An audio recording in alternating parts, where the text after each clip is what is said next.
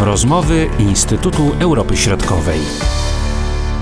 Witamy naszych słuchaczy w rozmowach Instytutu Europy Środkowej. Przed mikrofonami Marcin Superczyński i ze mną jest y, dr Jakub Olchowski. Witam Cię, Kubo. Dzień dobry, cześć. W tym odcinku rozmawiamy o uzbrojeniu, które ma trafić, bądź też już trafia na wyposażenie armii ukraińskiej. W ostatnim czasie e, bardzo dużo miejsca w mediach, no i nie tylko, poświęcono czołgom, które mają trafić na Ukrainę. Najważniejszym elementem była zgoda e, państwa niemieckiego na wysłanie czołgów Leopard na Ukrainę i ta zgoda się pojawiła. Z, tego, e, z tych informacji, które do nas docierają, wynika, że Ukraińcy liczą na około 100 czołgów. Czy to dużo, czy to mało? Jak możesz to ocenić? To mało. To mało, biorąc, biorąc pod uwagę ogólną sytuację e, militarną w tej chwili na froncie, czy ogólną sytuację Ukrainy, to, to, to jest mało. To jest można by powiedzieć, kroplówka właściwie, e, bo żeby, żeby Ukraina mogła rzeczywiście e, w sposób efektywny przejść do działań ofensywnych, to potrzebowałaby e, tysiące czołgów, a nie, a nie stu. Oni w tej chwili, czy Ukraina się w tej chwili broni, więc to jest, to jest inna sytuacja, ale biorąc pod uwagę, że zapewne możemy się spodziewać w tym roku wiosną, być może wczesnym latem kolejnego uderzenia rosyjskiego, wiele na to wskazuje, to może być też problem, e, bo te, te, te dostawy sprzętu, które czołgów także, które, które, e, ten sprzęt, który trafia na Ukrainę, w gruncie rzeczy w tej chwili przede wszystkim służy do uzupełniania strat.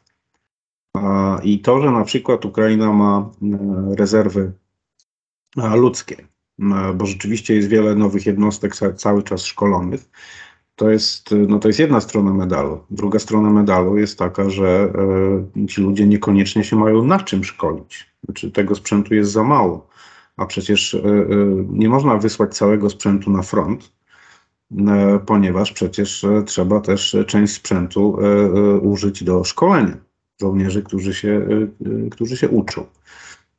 Więc to, to nie jest dużo, no ale też pamiętajmy, że ważna jest również jakość a nie tylko ilość. To na pewno, jeśli chodzi o czołgi e, Leopard 2, o których tutaj e, mówimy, to niewątpliwie robią one dużą różnicę na polu walki. To jest wysokiej klasy e, sprzęt, natomiast sprzęt to jedno, a wyszkolenie załogi to jest zupełnie inna kwestia. Pewnie, że to jest zupełnie inna kwestia, ale może nawet nie tyle wyszkolenie, co zgranie. Znaczy zgranie załóg, załogi jako załogi i zgranie załóg w, w ramach pododdziału. E, bo czołg to nie jest coś, co można używać e, o tak po prostu, wysłać na, na, na pole i weź tam jedź, e, I, bo, bo to nie ma sensu, znaczy, bo to jest, to jest właściwie skazanie, skazanie na śmierć i czołgu i jego, jego załogi. A więc oczywiście to jest, to jest bardzo ważne, natomiast Myślę, że to jest łatwiej, to jest łatwiejszą kwestią do rozwiązania niż kwestia przekazania samych czołgów. Dlatego, że e, żołnierze ukraińscy różnych formacji i tak są szkoleni cały czas. E, są szkoleni na zachodzie w różnych państwach NATO, e, więc to nie jest problem. I oni nie są szkoleni, w, nie, nie jest ich 10 czy 50, tylko mówimy o setkach i tysiącach żołnierzy ukraińskich, którzy są, przechodzą szkolenie na zachodzie. Więc to jest prawdopodobnie mniejszy problem niż kwestia samego pozyskania czołgów. Czołgi to y, można powiedzieć jedno, a inny sprzęt to drugie, na przykład samoloty. Co możemy o tym powiedzieć? Czy tutaj możemy się spodziewać y, na przykład y, samolotów F-16, które mogą się pojawić nad Ukrainą, które wejdą w skład sił powietrznych państwa ukraińskiego? Problem jeszcze większy niż z czołgami. Czy mówię o tym, o tych kwestiach logistyczno-szkoleniowych. Znacznie dłużej trwa wyszkolenie e, pilota samolotu niż, no, niż wyszkolenie załogi czołgu z, z wielu różnych względów. To jest przede wszystkim to jest znacznie bardziej skomplikowane urządzenie, e, samolot, niż e, niż czołg. Poza tym e, też pamiętajmy, że e, to nie jest tylko kwestia wyszkolenia pilotów, no bo też nie, nie, to, to nie, nie chodzi o to, żeby szkolić pilota jeden do jeden, czyli tyle, mamy tyle samolotów, to tyle samo mamy pilotów, bo to nie ma sensu. Tu jest kwestia także wyszkolenia personelu naziemnego. A personelu naziemnego, personel naziemny to są dziesiątki osób, które obsługują jedną maszynę. A, a samolot F-16 to jest, to jest jednak maszyna, która jest, byłaby zupełnie czymś nowym e, dla Ukraińców. Więc nawet gdyby w tej chwili oni dostali te samoloty, ileś tych samolotów wraz z pakietem szkoleniowym, to minąłby długie miesiące, zanim, zanim one by weszły do, normalnie do walki, czy, czy, czy zdolność operacyjną by uzyskały. Więc dlatego nacisk jest na razie przede wszystkim na, na czołgi. Czołgi łatwiej jest opanować, ale tutaj tak na marginesie też warto pamiętać, że no, mówimy głównie o leopardach, ale to nie jest tylko kwestia leopardów, bo leopardów jest dużo w Europie. Jest ich prawdopodobnie, o ile się nie mylę, około 2000 sztuk w różnych, w różnych częściach Europy. No, I, I, różne państwa, różne liczby, znaczy różne rzeczy, różną liczbę tych czołgów deklarują, że, że mogą przekazać Ukrainie, bo, bo e, Portugalia na przykład cztery proponuje. E, e, Norwegowie, Norwegowie proponują, bo wszystkich mają 36, proponują przekazać 8 czołgów Ukrainie. Holandia chce, chce przeka chciałaby przekazać 18. Z tym, że oni musieliby je najpierw kupić, ponieważ oni je dzierżawią od Niemców. E, Polska też chce przekazać kompanię. Niemcy, jak się okazują, też, e, a, a też postanowili, czy, czy podjęli, zadeklarowali przynajmniej, że, że, że, że przekazał, przekażą kompanię leopardów, czyli to jest kilkanaście sztuk, a wszystkich mają ponad, e, ponad 300.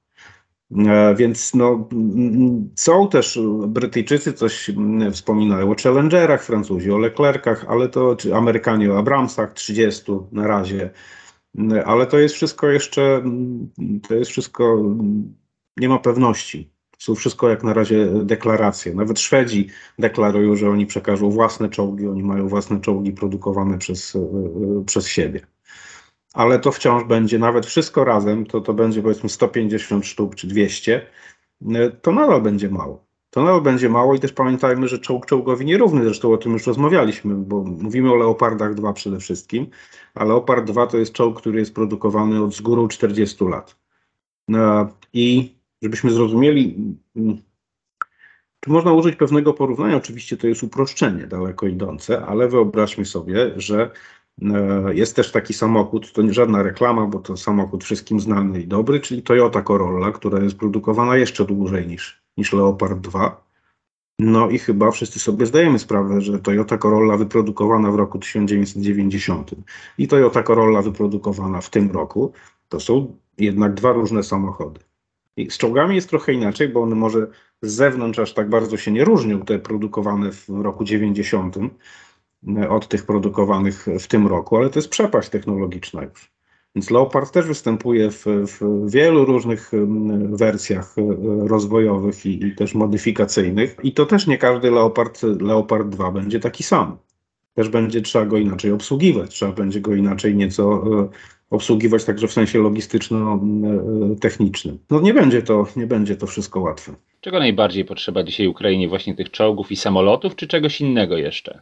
Systemów artyleryjskich. Ta wojna jednak pokazała po raz kolejny zresztą trochę, e, jak się okazuje, że e, nowość nowością, a, a jednak pewne rzeczy się, się nie zmieniają. Bo zauważmy, że na przykład e, na początku, na początku tej inwazji wiele się głosów pojawiło oczywiście takich przedwczesnych, że oto, oto nastał czas lekkiej piechoty uzbrojonej w, w ręczną broń przeciwpancerną i ta lekka piechota będzie masakrować zagony pancerne.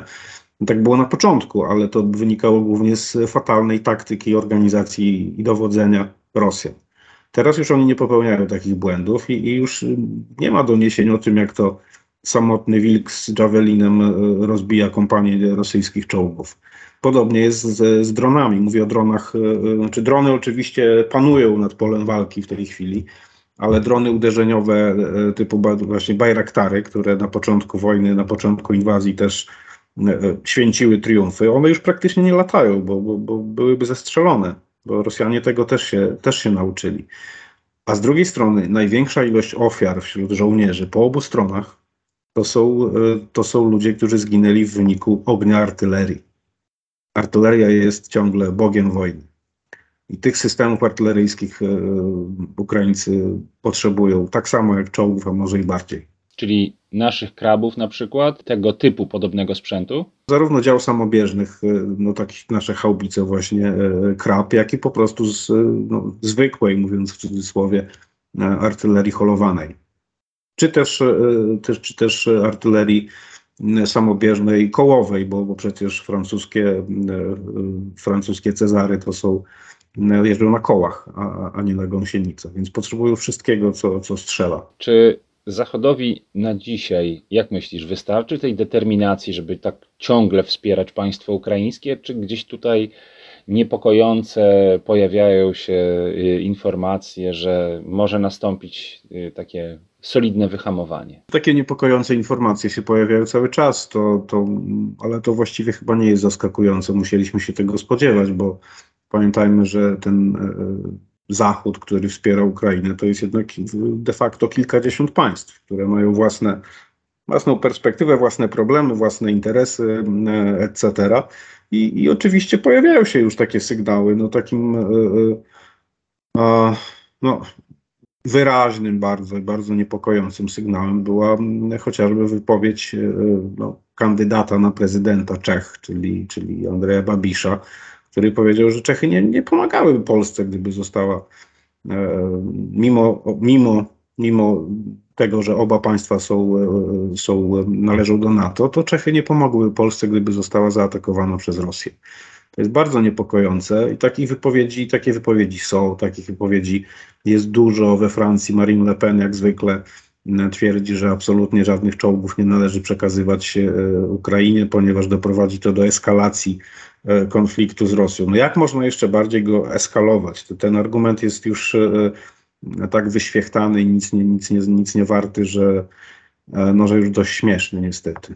No a z drugiej strony, jeśli chodzi o Rosję, tutaj widzimy jakieś zmiany w tej determinacji, czy raczej ich nie widzisz? Każdy kij ma dwa końce, więc y, z jednej strony oczywiście Rosja będzie, czy wewnętrzna sytuacja w Rosji, gospodarcza, polityczna, społeczna, ona y, wcale nie jest dobra. Y, ona się, właściwie się jest coraz gorsza. A jest coraz gorsza, ale z drugiej strony no, Rosjanie się szykują na długą wojnę, znaczy władze rosyjskie szykują społeczeństwo na długą wojnę.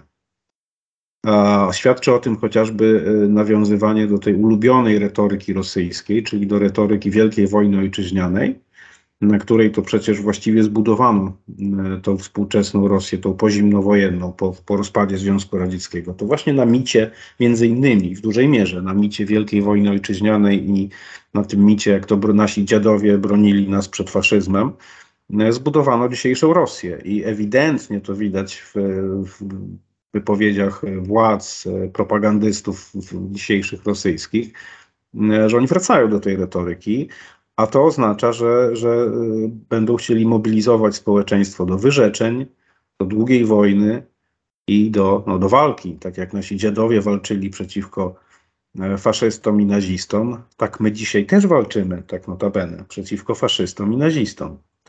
I, bo to przecież, jak się okazuje, nie Rosja oczywiście rozpoczęła tę wojnę, tylko została napadnięta, jak zawsze. Tak to niestety wygląda. Bardzo dziękuję za ten y, komentarz. Czekamy na rozwój wydarzeń. Jakub Olchowski, Zespół Wschodni Instytutu Europy Środkowej. Do usłyszenia, do zobaczenia. Bardzo dziękuję, do usłyszenia. Były to rozmowy Instytutu Europy Środkowej.